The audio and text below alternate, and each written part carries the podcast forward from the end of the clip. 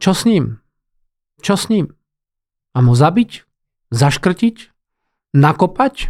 Čo urobiť do pekla, aby ten človek e, fungoval?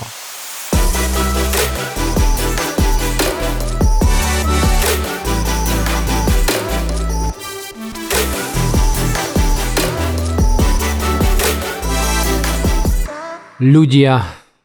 Ľudia, ľudia, ľudia. S ľuďmi je kopec problémov a starostí a s ľuďmi sa nedá. Áno, môže to byť pravda. No ale keď uh, potrebuješ spoluprácu, tak jednoducho tak ľudia sú dôležití, že? Už sme sa veľmi v nejakom podcaste o tom, že uh, ako dostať človeka do spolupráce a na čo sa dívať. A je to naozaj dôležité.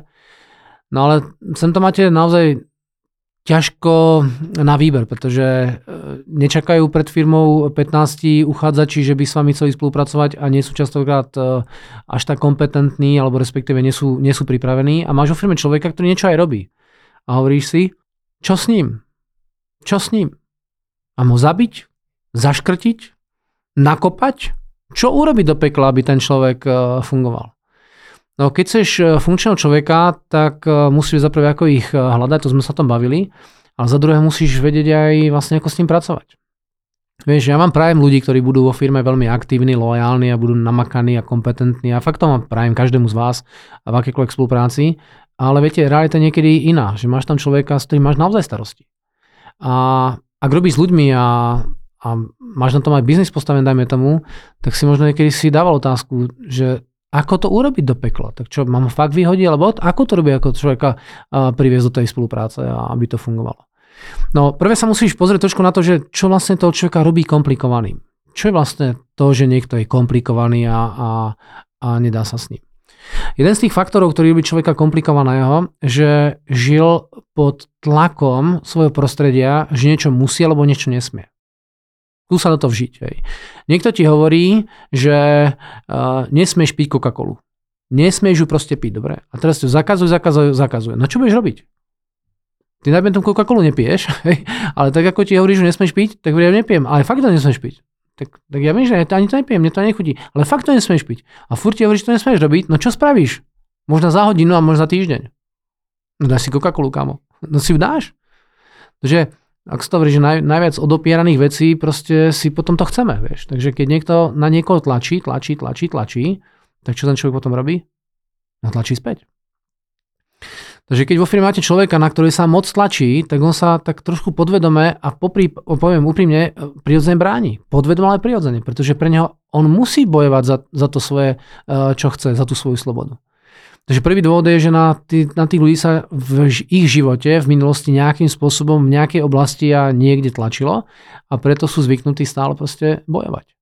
Mám jedného uh, bývalého kolegu, už roky naspäť je ten príbeh, uh, on de, de facto furt do všetko pindal. On prišiel do firmy a hovorí, to je špatne, to je náhno, to je zlé. Hovorím, čo ti tu vadí proste? Martin sa volal. Čo ti tu vadí, Martin? A on, no a mne tu všetko na hovno. A čo ti vadí? No vieš, všetko je tu na hovno. Čo je tu na hovno všetko? Tak sme sa fakt takto bojovali, neviem, niekoľko mesiacov. A potom hovorím, ja musím preniknúť do jeho života. Tam niečo proste za ním je. No som logicky zistil pri jednom večernom pive, že ten jeho problém není so mnou, ale s jeho otcom. Čo robil jeho otec celý život? No, furt mu zakazovala, prikazovala a, a tým tou silou ho nútil do toho, aby niečo robil. Takže logicky z toho domu, dá sa povedať, ušiel, síce už bol dospelý a, a pracoval, ale ten režim toho bojovania bol vždy akože aktívny. Že ty sa musíš s ním pobaviť o tom vlastne, že kedy zažil v živote tlak a to, že od neho chceš nejakú prácu, ktorá byť hotová, tak e, to nie preto, že chceš drbať, ale preto, že chceš, aby to bolo hotové. A musím povedať, že tento chlap bol naozaj produktívny, on bol ako šikovný, alebo je stále šikovný, sme naozaj kamaráti dobrí ale ten dôvod je, že ten tlak, pod ktorým on žil, jednoducho sa ti furt prejavoval. Dobre? Ďalšia vec, ktorá človeka robí komplikovaného, je množstvo neúspechu, ktorý zažil v živote. A ten neúspech je čo? No tak eh, dajme tomu je to obchodník a začal, začal predávať a teraz predáva jeden týždeň, druhý týždeň, tretí týždeň a furt nie je úspešný. Takže to ešte pohode, že? Ale keď furt taký viac menej neúspešný ďalšie 1, 2, 3 roky, tak ako funguje v tom, v tom obchode? No, je veľmi proste taký stiahnutý a, a keď mu firma dá fixný plat, ale on nemá úspech, tak on sa cíti taký menej užitočný. Takže množstvo neúspechov ho robí za prvé neúspešným, ale za druhé, on to musí nejako obhájiť. Takže preto ľuďom častokrát hovorí, to nejde. No pretože to, že to nejde, je pozor, jeho pravda. A fakt je to pravda, mu to naozaj nejde. Fakt, on sa snažil, ale mu to nejde. Takže ty mu povieš, poď urobíme tu biznis, nový biznis v tejto oblasti, on povie, nie, to nejde, pretože to, ja viem, že to nejde. Ja, to, ja viem, že to nejde. Takže on hovorí, že to nejde, ale iba preto, že mu to nešlo. To, že ten človek je častokrát nekompetentný, aby bol úspešný, to je iná otázka. Iba tá skúsenosť ho robí komplikovaným. Ľudia, ktorí v živote veľa zlyhávali, tak vám poviem za prvé, keď zlyhajú dlhší čas, ako je zdravé, tak prvé, čo stopujú, sú sami seba. Sebe hovoria, už to nemá zmysel, už sa to nedá, už je to náročné. A keď toto je nejaký dlhší čas, tak potom budú stopovať aj teba. Keď si mladý a počúvaš tento podcast, a divia sa na svojich rodičov. Ja viem, sú rodičia, ktorí svojich detí naozaj podporujú, ale poznám mnoho príbehov, keď rodičia hovoria, nie, toto ty nerob, na to ty nemáš. V skutočnosti rodič hovorí, na to nemám ja. Chápeš? Keď bola revolúcia, ja som bol vtedy na, na vysokej škole, už som bol, myslím, tak som dával plagáty v 89. lepil som to výzvu robotníkov Slovenska alebo Československa vtedy. A otec hovorí, nerob to, prosím ťa, nerob to, no pretože on zažil 68 rok a tam naozaj dostal po prstoch potom. A vieš, tak ten jeho neúspech bol potom transformovaný na to, čo som robil ja, aby som náhodou nedopadal kon. V tejto oblasti samozrejme, inak otec bol celkom úspešný, musím povedať. Takže človek stopuje najskôr sám seba, tým neúspechom a potom tých druhých. A toto robí človeka komplikovaným. Dobre? Ďalšia vec je, keď zažíva uh, rôznu, rôznu formu znehodnocovania. A ako som už povedal, že keď niekto bol neúspešný, tak ti potom hovorí, že ty budeš tiež neúspešný. No a keď niekto ti hovorí dookola stále, že to nedáš, že to nedáš, že to nedáš, tak ty tomu začneš veriť. Takže to znehodnocovanie robí tiež človeka komplikovaným. On síce má na to, aby to urobil, dokonca keď sa dívate na jeho aktivitu a výkon, tak ono to je fakt super. Iba tie jeho myšlienky ho časom zabijú. Takže e, samozrejme o tomto môžeme hovoriť e, veľa ďalších vecí, ale keď sa dívaš na komplikovaného človeka, tak za tým je vždy nejaký zdroj. A teraz čo s tým robiť? Dobre? Čo robiť, keď ten človek e, je komplikovaný a, a potrebuje s ním pracovať? On príde do práce a ty mu hovoríš, prosím ťa, mohol by si urobiť túto prácu a potreboval by to bolo na konci týždňa hotové, pretože v piatok dávame klientovi. Hovorí, dobre, dobre, tak, tak ja to dám, tak ja to dám, ja to dám. A zrazu cítiš, že ten drive tým smerom je trošku slabší. No tak buď sa pozrieš do jeho detstva a zistíš vlastne, čo sa tam dialo a napravíš to, ale úprimne to nie je asi tvoja práca, pretože ty nie si ten psychoterapeut, aby si mu s tým pomáhal. Ty musíš používať nástroje, aby ten človek naozaj tie veci zvládol. No ale čo teraz? On to zvládne raz, ale druhý týždeň to nezvládne. Potom to nezvládne tretíkrát, štvrtýkrát, piatýkrát.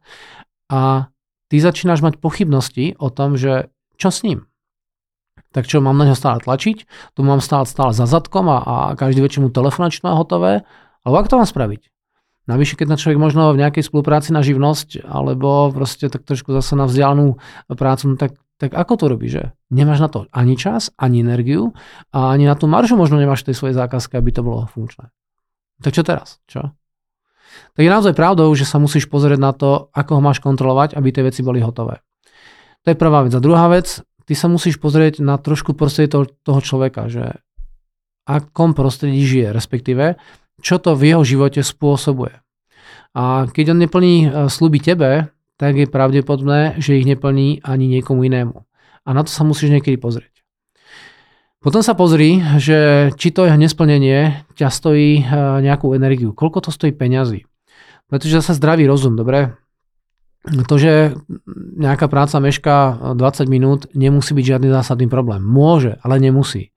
Ale keď to mešká možno týždeň alebo dva, tak je to prúšvih a možno to stojí prachy, možno to stojí penále, možno naozaj nejaký prúšvih, ktorý z toho vznikne. A tieto veci sa musíš na ne proste pozrieť. Dobre? A keď človek v tomto režime funguje dlhodobo, tak si uvedom, že tento človek ťa každú prácu, každý ten pracovný cyklus, každý ten pracovný projekt stojí prachy.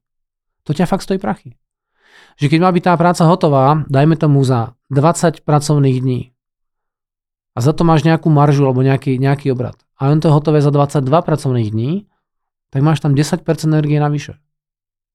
Takže ty si prišiel o 10% buď novej produkcie, alebo dokonca ťa z tej starej produkcie, starej marže, tá, to, to niečo stálo.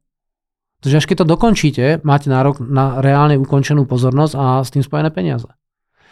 Takže stojí to prachy a to si musíš niekedy spočítať. Fakt si musíš spočítať, koľko stojí za prvé hodina tvojej práce, keď sa mu venuješ, za druhé hodina jeho práce, keď ten človek to robí. A keď vidíš, že to má už pomaličky negatívny e, dopad, tak si to spočítaš, povieš ďakujem pekne. To je prvá vec, musíš naozaj vidieť tom aj tú ekonomiku. Že e, dá sa hrať s toľkými vecami. Mám v Brne jedného klienta, oni robia projektanti technickú správu budova. Také, celkom taká úspešná firma, majú tam projektanta. Musím povedať, že tento máš je veľmi skvelý chalan, naozaj veľmi dobrý chalan a len ten projekt robí niekedy až štvornásobok času. Tak si predstav, máš naprojektovať, eh, ja neviem, klimatizáciu alebo rekuperáciu, alebo to je jedno, chladiaci systém do niečoho a ty vieš odhadom, že to bude trvať, dajme tomu, týždeň, 8 hodín pracovného času a máš to za týždeň urobené. A tento máš, on je naozaj taký technik a jeho naozaj tá, tá vec baví a je taký príjemný a on by to chcel klientovi ešte trošku vylepšiť. Ešte trošku vylepšiť. Ale ešte trošku vylepšiť. No ale už to 14 dní vylepšuje. A ešte furt to nie je úplne hotové. Tak teraz máš na to týždeň práce, pracovného času, dáš na to proste, dajme tomu, nech je to odborník, dáš tisíc korún na hodinu tohto projektanta, alebo 2000, hm? čo je marža aj pre firmu, pre marketing, všetky tie veci. A zistíš, že to je 14 dní. A to ešte hotové. Tak musíš kam, to musíš zamakať. Hej, ja sa snažím, ja to po večer robím. A je to pravda. On to fakt robí ešte mimo pracovnú dobu. Ale furt to nie je hotové. Pretože furt sa to dá vylepšiť. A to je pravda. V projektoch môžete furt veci vylepšovať. Furt môžeš analyzovať, či tá hrúbka steny je optimálna v hrúbke, neviem, 36 cm, alebo 36,3, alebo 29,8. Furt sa to dá takto vylepšovať. Iba si stratil prachy. A toto furt je to najväčšie, pretože ak te takýto človek stojí prachy, tak ty prachy vieš zohnať. Proste pri za, za klientom a povieš, nehnevajte sa, my sme sa do toho trošku hlbšie pustili, tak netrvá to týždeň, je to proste dva týždne a tým, že to naozaj lepšie na lepšej úrovni, tak my chceme od vás ďalšie peniaze. A keď máš dobrú komunikáciu a dobrú vyřídilku, ako sa hovorí v Čechách, že to naozaj presvedčíš človeka, tak nezaplatí. Takže ono to nemusí problém s peniazmi. Môže samozrejme, ale nemusí. Ten väčší problém je, že keď sa na takéto človeka dívajú ostatní ľudia, ostatní kolegovia, ostatní parťáci, ostatní dodavatelia, tak čo vidia? Že tá efektivita nie je dôležitá. Že to, aká je rýchlosť tejto danej branži, není proste podstatná. Hm? Takže čo sa deje logicky? Spomalujú ostatných ľudí. Sila reťaze je totižto meraná najslabším článkom. Kvalita firmy je meraná najslabším článkom. Chápeš? Jednoducho tá spolupráca s tými vašimi eh, klientmi, šéfmi alebo dodávateľmi je naozaj robená ľuďmi. Ako som hovoril na začiatku, ľudia, ľudia, ľudia. A keď tí ľudia sú efektívni, produktívni, eh, veselí, príjemní, tak budete vidieť, že to, to pôsobenie na, na tých zákazníkov je veľmi pozitívne a chcú s vami robiť. Naozaj chcú. Ale keď tam máš jedného lenivca, alebo lenivca, no, aby som bol trošku akože uh, príjemnejší, tento máš nebol lenivý, ale bol proste pomalý. A máš tam jedného pomalého človeka, no tak to všetky spomaluje. A nič uh, z hľadiska proste klientskej nervozity, akože nič horšie ako čakanie. Keď klient čaká, chápeš, ty si mu slúbiš, že to je hotové on čaká, on čaká, on čaká. A keď čaká niekto a nemôže posúvať jeho stavbu ďalej, no tak jednoducho nervy prídu, no s tým musíš počítať. Jedno tak je. Takže uh, títo ľudia, uh, komplikovaní, spomalujú ostatných členov týmu. A keď spomalujú ostatných členov týmu, tak ty máš to nervy, kámo. Dobre, a fakt je to jedno, aká je to spolupráca. To môže byť teraz šéf, manažer, alebo môžeš robiť v partii dvoch živnostníkov nejakú prácu. Dobre, takže uvedom si, že, že ten tým je tvorný ľuďmi. A teraz musíš sem tam toho človeka proste vyhodiť. Jednoducho sa si musíš rozísť. Tak ako to, ako to urobiť, že? Keď mi povieš, tak kámo, uh, máš výpoveď. Čo ti povie logicky? Ale prečo, veď ja pracujem. A je to pravda, on fakt pracuje. On naozaj pracuje. On ťa neklame, on ťa nepodvádza, on len pomalý. Takže aby si toto mohol zvládnuť, tak uh, sa musíš dostať do pozície, že na toho človeka netlačíš a že ho neobvinuješ. Ty sa jednoducho pýtaš, ako chce vyriešiť svoju pomalosť. A tú otázku, ako chceš vyriešiť svoju pomalosť, sa musíš pýtať dookola. Znamená tú pomalosť musíš mať uh, akože dobre definovanú, spočítanú, že povieš, má to byť hotové vo štvrtok uh, o 12. On ti to odsúhlasí a je to hotové v útorok. tak sa spýtaš, keď to má byť hotové, on povie, no ja viem vo štvrtok, ako dneska je čo? No ja viem, že útorok, dobre. Takže ako to zrýchliš? A toto je dobré si zdokumentovať, dať naozaj na papier alebo niekam to uložiť, túto situáciu, pretože potom, keď sa chceš týchto ľudí zbaviť, lebo si to už uvedomíš, že musíš ten človek preč, tak jednoducho potom dáš na stôl tých 15 papierov, kde je napísané, ako ten človek zlyhal. A potom sa spýtaš, povedz mi, čo mám spraviť. Každá zákazka, ktorú mi ty robíš, mešká. Povedz mi, čo mám urobiť. A čo som teraz robil? Ja som dal otázku. Rozumieš? Ja netlačím, ja sa ho pýtam. Je dôležité, aby som sa nepýtal, tak čo ty vole s tým urobíš? Ty, Takže keď sa spýtaš takto, no tak to chceš zabiť a to veľmi dobre chápe, že to je otázka, dobre? Ty sa musí pýtať naozaj normálne. Predstav si, že mu chceš tak pomôcť.